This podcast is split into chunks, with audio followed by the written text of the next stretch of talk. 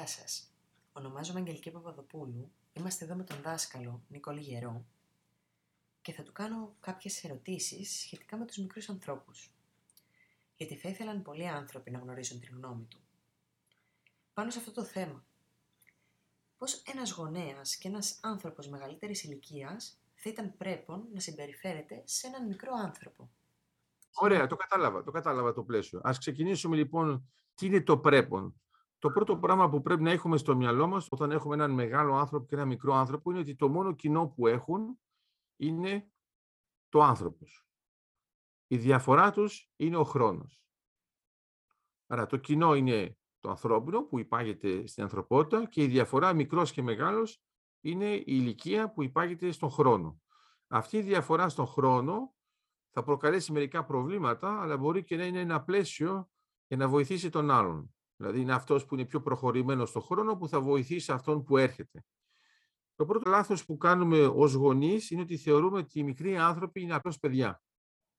Άρα νομίζουμε ότι δεν έχουν αρκετή νοημοσύνη, ότι δεν βλέπουν τον κόσμο όπως τον βλέπουμε εμείς και έχουμε ένα μοντέλο νοητικό που είναι πολύ απλοποιημένο και για μένα είναι εκφυλισμένο. Από τη στιγμή λοιπόν που σκεφτόμαστε ότι μιλάμε σε κάποιον που είναι σοβαρός, απλώς είναι σε μικρή ηλικία. Αλλά να πάρω ένα παράδειγμα για να βοηθήσω και τους μαθητές. Θέλω να φανταστείς τώρα, Αγγελική, ότι έχεις μια συζήτηση με ένα παιδί που είναι τριών ετών, αλλά αυτό το παιδί είναι ο δάσκαλος. Πώς θα του συμπεριφερθείς; Επειδή ξέρεις τα θέματα με τη διδασκαλία, μπορείς να καταλάβεις, δηλαδή, τελικά άμα έχει τις ίδιες ιδιότητες και υπάρχει ένα ωραίο βιβλίο που λέγεται «Ένας υπερεγκέφαλος ε, ξαναγεννιέται», επιστημονικής φαντασίας. Τώρα θέλω να φανταστείς λοιπόν ότι μιλάμε μαζί, αλλά εγώ θα ήμουν τριών ετών. Ποια θα ήταν η συμπεριφορά σου; Ε, θα δεις ότι αμέσως ως γονέας θα μαζευτείς. Ε, θα πεις, όπω, τώρα πώς θα το λέω αυτό; Και ρωτάω, ε, μήπως όταν είσαι με ένα κλασικό παιδί, απλώς αυτοσχεδιάζεις και λες θα μου βγει. Άρα, αυτό που θέλω να αναδείξω είναι ότι υπάρχει μια στρατηγική ακόμα και σε αυτή την αγάπη που φαίνεται απλή. Πρέπει να σκεφτείς ότι πώς θα ανταποκριθεί. Είναι κατανοητό αυτό που ζητάω; Όταν μετά απαντάει, απαντάει όπως θέλει αυτό ή απαντάει όπως θέλω εγώ; Γιατί του μαθαίνεις, ας πούμε, να κάνεις κινήσεις. Θες να αντιγράφει τις δικές σου ή κάπου κάπου να σου βγάζει και μια καινοτομία. Του μαθαίνεις ζωγραφική. Του μαθαίνεις να ζωγραφείς έναν κύκλο. Σου κάνει ένα τετράγωνο το οποίο είναι τέλειο. Τι του λες, δεν είναι κύκλος; Δεν πρέπει να έχεις και λίγο serendipity, να πεις τι μπορεί να μου κάνει που εγώ δεν είχα προβλέψει στην αρχή. Άρα, επειδή είναι αυτή η ερώτηση αρχικά, είναι ότι πρέπει να είμαστε σε ένα πλαίσιο ανοιχτής δομής. Δηλαδή, πρέπει να είσαι ικανός ως γονέας να απορροφήσεις αυτά που κάνει ο μικρός άνθρωπος μέσα στη δικιά σου την νοητική δομή. Άμα είσαι σε πολύ σκληρό πλαίσιο, δεν μπορεί να μπει κανένας μέσα. Άρα προτιμάς να είναι μια αντιγραφή. Το άλλο θέμα, επειδή είναι γενικό, είναι ότι ο γονέας αρχικά, ειδικά σε πολύ μικρή ηλικία, θεωρεί ότι είναι απλώς η αναπαραγωγή του το παιδί. Και δυσκολεύεται να δει την άλλη οντότητα. Δυσκολεύεται να καταλάβει ότι είναι ένας άλλος άνθρωπος, ο οποίος αυτός ο άλλος άνθρωπος έχει άλλες ανάγκες. Άρα κάνει μια απλή προσωμείωση και θεωρεί ότι κάνει κάπως το ίδιο σε μικρότερη ηλικία. Και γι' αυτό το βλέπεις ότι κάνουμε συχνά προβολές, το βλέπουμε συχνά στην ψυχολογία και λέμε εγώ δεν μπόρεσα να κάνω αυτό όταν ήμουν μικρή, θα ήθελα η δικιά μου να το κάνει. Και η δικιά σου δεν έχει καμία όρεξη να κάνει αυτό το πράγμα. Θέλει να κάνει κάτι άλλο. Άρα, έχουμε πρώτα το σεβασμό στην ανθρωπιά του. Δεύτερον, έχουμε έναν σεβασμό προς τα ενδιαφέροντά του που δεν είναι απαραίτητα τα δικά μας. Άρα αυτό σημαίνει τι; Σημαίνει ότι δεν είμαστε ο ένας που κοιτάζει τον άλλον, σκεφτόμαστε ότι είμαστε ο άλλος άλλος. Δηλαδή, μιλάς στο μικρό παιδί, σου απαντάει. Εσύ όταν του απαντάς, του απαντάς σαν μικρό παιδί και θα το χαρεί επειδή είναι στην ίδια ηλικία ή του απαντάς σαν μεγάλος που περιμένει να μιλήσει στην ίδια ηλικία; Γιατί αυτό που βλέπω και στα θέματα διδασκαλίας, ας πούμε, υπήρχε μια ωραία έρευνα που αναρωτιόταν, ας πούμε, πώς οι μαθητές βλέπουν τον καθηγητή. Και σε κάποια φάση έλεγε ότι τον βλέπουν και σαν φίλο. Εδώ έχουμε ένα λάθος δομικό. Ο καθηγητής, άμα είναι ένας φίλος, τότε έχει νοητική υστέρηση. Γιατί πάνω κάτω έχει και αναπτύξει μια φιλία με ένα παιδί που είναι 25 χρονών πιο νέο. Δεν θέλει αυτό, θέλει μια διδασκαλία. Όταν λοιπόν είμαστε σε αυτό το πλαίσιο, σημαίνει ότι εσύ όταν του μιλάς εξετάζεις τα θέλω του ή εξετάζεις μόνο τα θέλω σου. Μετά, λες εγώ το κάνω για το καλό του. Το ξέρει; Άρα είναι καλό, όπως το λέμε, ας πούμε, επειδή το είχαμε κάνει σε ένα προηγούμενο podcast και είχαμε πει για το θέμα της μελέτης, της κατάθλιψης και της θεωρίας του Μπέκ, είναι ότι λέμε ότι ο ασθενής πρέπει να ξέρει ότι είναι ασθενής. Π.χ. ο μικρός άνθρωπος ξέρει ότι είναι μικρός άνθρωπος ή νομίζει ότι είναι μόνο το παιδί σου; Ο μικρός άνθρωπος ξέρει, ξέρει αν έχει δικαιώματα; Δηλαδή του έχεις πει ότι έχει δικαιώματα και μπορείς να ζητήσεις κάτι; Φαντάζομαι ότι αυτό ήταν πάνω κάτω αυτό που ήθελες σαν εισαγωγή. Ένα άλλο ερώτημα που ήθελα να σας κάνω έχει σχέση με τον αυτισμό. Ένας γονέας που σήμερα παίρνει διάγνωση στα χέρια ότι το παιδί του έχει αυτισμό. Ποια είναι η πρώτη κίνηση που πρέπει να κάνει και γενικότερα πώς πρέπει να συμπεριφερθεί έτσι ώστε να βοηθήσει την εξέλιξη του μικρού αυτού ανθρώπου; Άρα το πρώτο πράγμα είναι ότι όταν λες απλώς αυτισμό είναι πολύ γενικό και πρέπει να δούμε σε ποια κατηγορία είναι. Αλλά μπορεί να μην το κάνουμε τώρα σε αυτό το podcast, αλλά άμα χρειαστεί θα το κάνουμε πρέπει να υπάρχει μια διάγνωση και αυτή η διάγνωση να δώσει την κατηγορία. Δηλαδή έχουμε ελαφρύ, υψηλό, βαρύ αυτισμό. Είναι του τύπου Asperger, δεν είναι; Σε ποια κατηγορία είμαστε; Άρα εδώ δεν μπορούμε να έχουμε μια συμβουλευτική που πάει για όλους τους αυτισμούς. Πρέπει πρώτα απ' όλα να καταλάβει ο γονέας ότι δεν είναι ειδικός. Άρα πρέπει να διαβάσει μερικά πράγματα. Όχι να διαβάσει για να γίνει ειδικός, γιατί θα έχει έναν ειδικό που θα τους συμπαραστέκεται. Αλλά θα πρέπει να ξέρει μερικά πράγματα γιατί υπάρχουν μερικοί κώδικες. Δηλαδή υπάρχει ο αυτισμός που έχει σχέση και με το σώμα. Είναι μερικά αυτιστικά παιδιά, δεν θέλουν καθόλου να έχουν καμία επαφή με σένα. Άμα τα άλλα έχουν, δεν μπορεί να είναι του ίδιου τύπου. Μετά είναι το θέμα του δίκτυου νοημοσύνης. Μέσα στον αυτισμό έχουμε τη θώρα παραδειγμάτων που δείχνει ότι μπορούμε να κάνουμε διαφορετικά πράγματα σε διαφορετικά επίπεδα. Λέω λοιπόν ότι το πρώτο πράγμα είναι να έχουμε γνώσεις. Όταν υπάρχει αυτή η διάγνωση, συνήθως ο γονέας έχει πρώτα το θέμα της μη αποδοχής. Δηλαδή λέει δεν μπορεί να έχει συμβεί σε μένα. Εκεί όμως έχει συμβεί. Μετά, ανάλογα με τον ειδικό, πώς ο ειδικός θα το παρουσιάσει, αλλά νομίζω ότι είναι μια πρόκληση. Γιατί τα αυτιστικά παιδιά μπορούν να αναπτυχθούν να συμμετέχουν στην ιστορία της ανθρωπότητας, ενώ μέσα στην κοινωνία δεν φαίνεται. Άρα, άμα το συνειδητοποιήσει αυτό ο γονέας, είναι ότι έχει μερικά δεδομένα. Αυτά τα δεδομένα θα πρέπει να είναι οι γνώσεις, αν θες, οι τεχνικές, οι επιστήμες, στο επίπεδο που είμαστε όταν το μαθαίνει. Μετά είναι ποιες συμπεριφορές πρέπει να έχει ο ίδιος για να μην είναι ενοχλητικός και να μην έχει μια παρενόχληση ο μικρός άνθρωπος την ώρα που ανεπτύσσεται γιατί δεν ξέρει. Π.χ. έχουμε μερικές αιμονές. Αλλά άμα τις προκαλείς ή έχουν γίνει, πρέπει εσύ να το αντιμετωπίζεις και να κάνεις ένα shift, να αλλάζεις το θέμα και να μπορεί το παιδί να πάει στο άλλο. Αυτές εδώ οι τεχνικές είναι αν θες το τακτικό επίπεδο. Αλλά για μένα το στρατηγικό είναι ένα παιδί που είναι αυτιστικό, είναι πρώτα απ' όλα άνθρωπος και δεν είναι μόνο η κατηγορία του. Είναι άνθρωπος που είναι σε μια κατηγορία η οποία έχει κάποιες ικανότητες, ειδικότητες κτλ. Όταν το βλέπουμε με αυτόν τον τρόπο, τότε καταλαβαίνουμε ότι άμα σεβαστούμε τον μικρό άνθρωπο, θα λειτουργήσουμε σε αυτό το πλαίσιο που έχουμε στη στρατηγική, Λειτουργούμε με τα δεδομένα που έχουμε και όχι με αυτά που θα θέλαμε να έχουμε. Άρα το παιδί είναι αυτό, δεν το αλλάζουμε. Ο γονέας είναι αυτός και δεν το αλλάζουμε. Γιατί πρέπει να ξέρεις Αγγελική. Μερικές φορές οι ειδικοί λένε αν είχαμε άλλους γονείς με το ίδιο παιδί, τα πράγματα θα πήγαιναν πολύ καλά. Άρα δεν το βλέπουν μόνο από τη μια πλευρά. Λοιπόν, εδώ φαίνεται η συμβατότητα. Πώς παίζει ο ένας με τον άλλον. Άρα σίγουρα ο γονέας σε αυτή την περίπτωση έχει το θέμα της πρωτοβουλίας. Και πρέπει να δούμε μετά το θέμα της ανταπόκρισης. Μετά, σε επίπεδο τεχνικό, εξαρτάται από την ανταπόκριση. Δηλαδή, είναι παιδί που ακούει, το παράδειγμα που μου θέτεις, είναι παιδί που απαντάει, είναι παιδί που δεν μιλάει, είναι παιδί που δεν έχει επαφή, είναι αυτό που λέμε σε αυτό το τομέα οχυρό, δηλαδή είναι εντελώς κλειστό και δεν μπορείς να μπεις μέσα ή μπορείς να μπεις και μέσα.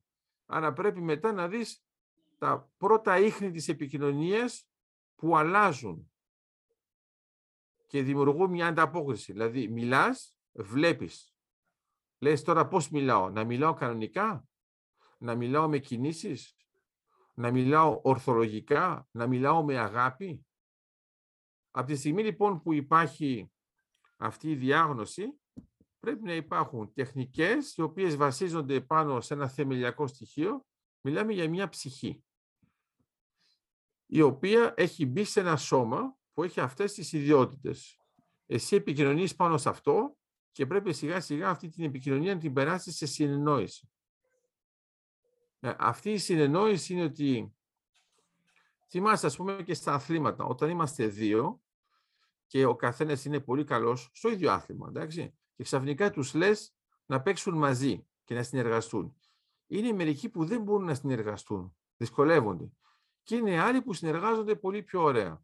Άρα, ο δεύτερος στόχος, αν θες στρατηγικός, πρέπει να υπάρχει συνεργασία. Σε ποιο επίπεδο συνεργατικότητας βρισκόμαστε; Αλλά δεν πρέπει να είναι μόνο προς το μικρό άνθρωπο. Είναι τι στέλνει ο μικρός άνθρωπος που μπορεί να γίνεται μια συνεργασία. Εγώ το βλέπω, αν θες, όπως έχουμε στη θεωρία παιχνίων, έχουμε το πλαίσιο της συνεργατικότητας και της μη συνεργατικότητας. Δηλαδή, όλος μπορεί να μην ξέρει. Φαντάσου τώρα ότι εγώ σε βάζω με τον Αθανάσιο σε δύο χωριστά δωμάτια. Εντάξει και δεν έχετε άμεση επαφή και σας λέω να συνεργαστείτε για ένα θέμα. Το θέμα δεν το ξέρετε ακόμα. Εγώ τώρα περιμένω από εσά να βρείτε μια τεχνική να επικοινωνείτε ενώ είστε στο άλλο δωμάτιο. Αν θα μου πεις θα πάω κοντά στην πόρτα, θα κάνω μόρς, θα χτυπάω στον τοίχο. Όλα αυτά που θα σκεφτείς είναι αυτά που δεν θα έκανες αν ήταν δίπλα σου. Ωραία. Αυτό δεν σχετίζεται με την επίλυση του προβλήματος, σχετίζεται με μια μεθοδολογία. Άρα πρέπει να έχεις μια μεθοδολογία. Μετά πρέπει να καταλάβεις, εφόσον δεν είστε μαζί, πώς συντονιζόμαστε να έχουμε την ίδια μεθοδολογία. Π.χ. εγώ δεν μπορώ να σου μιλήσω και είμαι υποχρεωμένος να έχω έναν κώδικα Morse, πρέπει να σου μάθω τι είναι το Morse. Ενώ δεν το ξέρω από την αρχή. Θα ήταν πολύ πιο απλό αν ξέραμε και οι δύο Morse και κάνουμε τα, φωτάκια, τα χτυπήματα κτλ. Αλλά λέω απλώς ότι μεθοδολογία βασικό στοιχείο η ανθρωπιά, μετά η συνεργατικότητα, για να πετύχουμε στόχους που πρέπει να είναι κοινοί. Δηλαδή, ο στόχος τι πρέπει να είναι. Πρέπει να είναι η χαρά. Μπορούμε να πετύχουμε μία άσκηση η οποία προκαλεί χαρά στο τέλος; Γιατί άμα είναι να πετύχουμε μόνο την άσκηση, χωρίς να προκαλεί χαρά, είναι πολύ απλό τα πράγματα. Ο μικρός άνθρωπος δεν την ξανακάνει. Αφού δεν το χαροποιεί. Άρα εδώ η δυσκολία ποια είναι, είναι ότι μπορεί εσύ να έχεις προσδοκίες χαράς πολύ πιο ψηλές από ό,τι έχει ο μικρός. Άρα θυμάστε ε, όλοι σας το, παράδειγμα με το δώρο και το περιτύλιγμα. Εντάξει; Και λέω λοιπόν ότι όταν έχεις το δώρο και το περιτύλιγμα και βλέπεις ότι το παιδί ασχολείται πιο πολύ με το περιτύλιγμα παρά με το δώρο, τότε θα ονομάσεις δώρο το περιτύλιγμα για να ξεκολλήσεις από αυτό και θα πεις ωραίο περιτύγμα, το χάρηκε, αλλά φαίνεται ότι δεν ήταν ακόμα η ώρα για να ασχοληθεί με αυτό που νόμιζα εγώ ότι ήταν παιχνίδι. Αυτό το παιχνίδι μπορεί να το λατρέψεις σε δύο μήνες. Άρα εδώ υπάρχει το θέμα του timing στο συντονισμό. Άρα χρειαζόμαστε συνεργατικότητα και συντονισμό. Αλλά πάνω με έναν στόχο, να είναι μια ανθρώπινη χαρά. Δέπη και δάφ. Γιατί τόσο πολύ συγχέονται αυτές οι δύο διαφορετικές έννοιες και υπάρχει περίπτωση ένα παιδί να διαγνωστεί με δέπη ενώ έχει δάφ, είτε το αντίθετο; Είναι πάρα πολύ απλό γιατί πολλοί από τους γονείς θέλουν να έχουν όχι την κατηγορία, αλλά να είναι σε μία από τις δύο για να έχουν παροχές. Αυτό που μου λες τώρα είναι καθαρά κοινωνικό. Είναι πολλοί που θέλουν να έχουν μια βοήθεια, καταλαβαίνουν ότι υπάρχει μια δυσκολία και σου λέει, άμα το αναγνωρίσουν έτσι ή το αναγνωρίσουν αλλιώς, από τη στιγμή που εγώ έχω μια βοήθεια κρατική, είμαι εντάξει. Τώρα, σε επίπεδο μεθοδολογίας είναι εντελώς λάθος γιατί άλλη μια κατηγορία και άλλη η άλλη. Και άμα δεν ξέρεις καλά την κατηγορία, καλύτερα να έχεις ανοιχτό σενάριο και να πεις, μπορεί να μην είναι και τόσο σίγουρο. Και το έχουμε συχνά αυτό στην ψυχολογία. Υπάρχει αυτή η πλαστικότητα. Αυτό όμως που μου λες είναι ότι όταν ο άλλος αναζητεί επιδόματα, παροχές για κάποιο λόγο, δεν τον ενδιαφέρει τόσο πολύ ο λόγος, γιατί δεν θα ασχοληθεί προσωπικά. Άρα μην μπερδεύεις αυτά τα δύο στοιχεία. Ο ένας το κάνει για να βοηθηθεί και να μην κάνει τίποτα, ενώ φαντάζομαι ότι η αρχική σου ερώτηση είναι πώς ο γονέας συμμετέχει ενεργά στην εξέλιξη του μικρού ανθρώπου και όχι απλώς παθητικά. Γιατί ακόμα και αν έχει ειδικούς, ο μικρός άνθρωπος θέλει πάνω το στοιχείο της οικογένειας. Οι ειδικοί δεν θα γίνουν ξαφνικά η οικογένεια. Άρα θέλει έναν πατέρα, θέλει μια μάνα και εδώ είναι ο ρόλος σου. Απλώς ο ρόλος είναι λιγότερο απλός εντός εισαγωγικών, αλλά έχει πάνω την ίδια ανθρωπιά. Αυτή την ανθρωπιά που πρέπει να είναι δεδομένη πρέπει να ξεχυλίζει και να πηγαίνει πάνω στο μικρό άνθρωπο και να νιώθει μια ασφάλεια. Δεν έχει σχέση να είναι μόνο με ανθρώπους. Νομίζω ότι το βλέπεις ακόμα και με τα σκυλιά. Ένα σκυλί που σε κοιτάζει πάντα δεν σε εμπιστεύεται. Ένα σκυλί που κάθεται ανάποδα και έχει τον κόλο του προς εσένα, σε εμπιστεύεται. Άμα λοιπόν έχεις έναν άνθρωπο που σου λέει εμένα ο σκύλος μου με αγαπάει πάρα πολύ και εγώ κοιτάζω και βλέπω ότι ο σκύλος δεν κάθεται ποτέ ανάποδα. Εγώ καταλαβαίνω ότι τον φοβάται πάρα πολύ. Δεν είναι ακριβώς το ίδιο. Αλλά συνήθως, ας πούμε, όταν έχουμε τον φόβο, είναι πιο εύκολο από τον σεβασμό. Αλλά ακόμα και για τα σκυλιά, τα σκυλιά διαχρονικά σέβονται περισσότερο πρόσεξε τι θα πω, σέβονται περισσότερο τον σεβασμό παρά φοβούνται το φόβο. Δεν είναι ένα παράδοξο. Γιατί σιγά σιγά το σκυλί συνηθίζει σε αυτό το φόβο και κάνει και κάπου κάπου μαλαγανιές για να δοκιμάσει λίγο, σε τεστάρει. Άμα είναι το σεβασμό, δεν σε τεστάρει. Θεωρεί ότι το σέβεσαι και σε σέβεται. Άρα θα είναι από αυτό που θα σε προστατέψει κιόλας. Λέω λοιπόν ότι άμα τον δεις με αυτόν τον τρόπο, θυμάστε το έργο Forrest Gump; Ναι. Okay. Θυμάστε ότι μερικές φορές ο Forrest κάνει πράξεις που είναι λίγο υπερβολικές για τη φίλη του και είναι έτοιμος να, να πλακώσει το ξύλο οποιονδήποτε που πάει να την πειράξει, ενώ στην πραγματικότητα δεν πάει ακριβώς να την πειράξει, πάει πιο πολύ να την κανονίσει. Αλλά επειδή δεν έχουν συμφωνήσει ποιος είναι ο κώδικας, ε, θυμάστε τη σκηνή που είναι αυτή με κάποιον άλλον σε ένα αυτοκίνητο και αυτός έρχεται και ε; λέει τι γίνεται εδώ; Γιατί αυτός νομίζει ότι την χτυπάει. Ε, είναι πάλι το ίδιο όταν την ξαναβρίσκει μετά από χρόνια. Τι προσπαθώ να πω; Δεν έχει καμία κακία ο Φόρεστ. Απλώς πρέπει να του πεις τι είναι τι. Και να υπάρχει ένας κώδικας αρχικά επικοινωνίας. Εγώ το βλέπω σε νοητικό επίπεδο όπως το έχουμε στην κρυπτογραφία. Δηλαδή, υπάρχει μια διαφορά, ας πούμε, επικοινωνείς με τον Θανάση και σου λέει θα σου στείλω έναν κώδικα. Εσύ τώρα ξέρεις ότι το έχει κωδικοποιήσει και προσπαθείς να σπάσεις τον κώδικα. Είμαστε εντάξει, αυτό είναι μια περίπτωση. Αυτό όμως είναι τεχνητό, έτσι έχει προειδοποιήσει. Τώρα φαντάζομαι ότι ο Θανάσης δεν σε έχει προειδοποιήσει και σου γράφει σε μια άλλη γλώσσα που εσύ δεν την ξέρεις. Αυτός γράφει απλό κείμενο. Για μένα, ο αυτισμός είναι πιο κοντά σε αυτό. δεν είναι κάτι που το κάνει να σου παράγει τεχνητές δυσκολίες εξεπίτηδες. Απλώς γράφει σε μια άλλη γλώσσα και εσύ δεν την ξέρεις. Άρα, το πρώτο πράγμα που θα σου πω είναι μάθε τη γλώσσα και μετά κάνει ερωτήσεις. Άρα έχουν ένα δικό τους τρόπο. Θυμάσαι επίσης, για να μην είναι μόνο για τους ανθρώπους και δεν είναι μόνο θέμα ασθένειας, ε, νομίζω ότι αγαπάς τα δελφίνια, έτσι γίνεται. Ωραία. Και τα δελφίνια μας αγαπάν.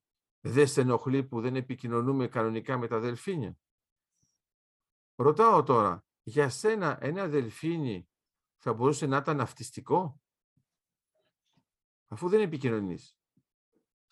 Τι προσπαθώ να πω; Άμα είναι σε έναν άλλον κόσμο, με έναν άλλον κώδικα, με μια άλλη γλώσσα, έχουμε ένα πρόβλημα συμβατότητας. Άρα πρέπει αυτός που βλέπει τι έχει γίνει, να μπει στον κόσμο του, του άλλου. Εμείς αυτό που λέμε συχνά, θυμάστε, λέμε κοινωνικοποίηση. Εμείς θέλουμε το παιδί που είναι μια ειδική περίπτωση να μπει κανονικά στην κοινωνία. Εγώ αυτό που βλέπω, τα αποτελέσματα τα καλύτερα που έχουμε με τα παιδιά, είναι όταν η κοινωνία γίνεται ανθρώπινη, το παιδί εντάσσεται στην ανθρωπότητα. Δεν εντάσσεται στην κοινωνία. Άρα, ένα παιδί π.χ. πιο παλιά, που ήταν επιλεπτικό, ήταν μεγάλο πρόβλημα. Ενώ τώρα ξέρουμε ακριβώς τι είναι η επιληψία. Έχουμε κάνει μετρήσεις, βλέπουμε πώς λειτουργεί ο εγκέφαλος, υπάρχει ένας παράξενος ελκυστής που είναι πιο σκληρά δομημένα και δεν έχει τόσο μεγάλη ευελιξία. Βλέπουμε, ας πούμε, πώς πηγαίνει στην κρίση και μπορούμε αυτό να προετοιμαστούμε. Άρα δεν το αντιμετωπίζουμε καθόλου με αυτόν τον τρόπο. Λέω το εξής. Εγώ το θυμάμαι, ήμουν στο Λύκειο, είναι ένα ωραίο παράδειγμα. Ήταν μια κοπέλα που έπαθε κρίση επιληψίας και δεν το είχαν δει ποτέ κανένας. Ήταν η πρώτη φορά που μα το έκανε μπροστά μας. Είχε πολύ πλάκα με ποια έννοια. Όλοι φοβήθηκαν και ήμασταν με τον καθηγητή να την κρατάμε για να μην δαγκώσει τη γλώσσα της. Ξέρεις, κάνουν κινήσεις και μετά δεν το ελέγχουν. Και να ξέρεις ότι μπορεί να κόψουν τη γλώσσα με αυτές τις παράξενες κινήσεις και μπαίνει η γλώσσα μέσα και μπορεί να πεθάνει. Άρα γι' αυτό, αν θυμάσαι καλά, το βλέπουμε συχνά στα έργα, τους βάζουμε ένα κόκαλο και άμα δεν έχεις τίποτα πρέπει να βάζεις ακόμα και το μπράτσο για να δαγκώνει και να σταθεροποιηθεί. Αυτό παλιά, σου είναι ένα παράδειγμα, το ξέρεις ότι ο Ντοστογεύσκη ήταν επιλεπτικός. Όχι. Όχι. Δηλαδή δεν σε πήρε να διαβάσεις το κείμενό Ωραία. Αυτό σημαίνει τι, ότι κάτι που θεωρούσαμε ότι ήταν πολύ παράξενο, μετά η επιστήμη το έμαθε. Το θέμα του αυτισμού έχουμε εξελιχθεί πάρα πολύ σε αυτό το τομέα και δεν είναι καθόλου όπως το βλέπαμε παλιά. Άρα υπάρχουν τεχνικές, μπορούμε να βοηθήσουμε πρακτικά, να επικοινωνήσουμε με έναν άλλον τρόπο, αλλά πρέπει να υπάρχει και διάθεση. Βέβαια. Εσύ βέβαια ξέρω ότι σ' αρέσουν οι γλώσσες, άρα θα κάνεις το πρώτο βήμα να μάθεις τη γλώσσα του άλλου για να του μιλάς. Συχνά τι γίνεται; Εμείς θέλουμε ο άλλος να μάθει τη δικιά μας τη γλώσσα για να του μιλάμε. Ναι, αλλά είναι ο άλλος που έχει τη δυσκολία. Άρα κανονικά πρέπει να το πεις με αυτόν τον τρόπο, θα σου θυμίσει και ένα τραγούδι, τα εύκολα για το παιδί, τα δύσκολα για σένα. Όταν μπαίνεις σε αυτή τη διαδικασία, τότε υπάρχει ένας συντονισμός και λες, τώρα μπορώ να το κάνω, θα βοηθάω περισσότερο για να έχουμε μια ανθρώπινη σχέση η οποία πηγαίνει προς την κατεύθυνση της χαράς. Σας ευχαριστώ πολύ που απαντήσατε στις ερωτήσεις μου. Ανυπομονώ να σας ακούσω στο επόμενο podcast. Να είσαστε όλοι καλά. Καλή συνέχεια.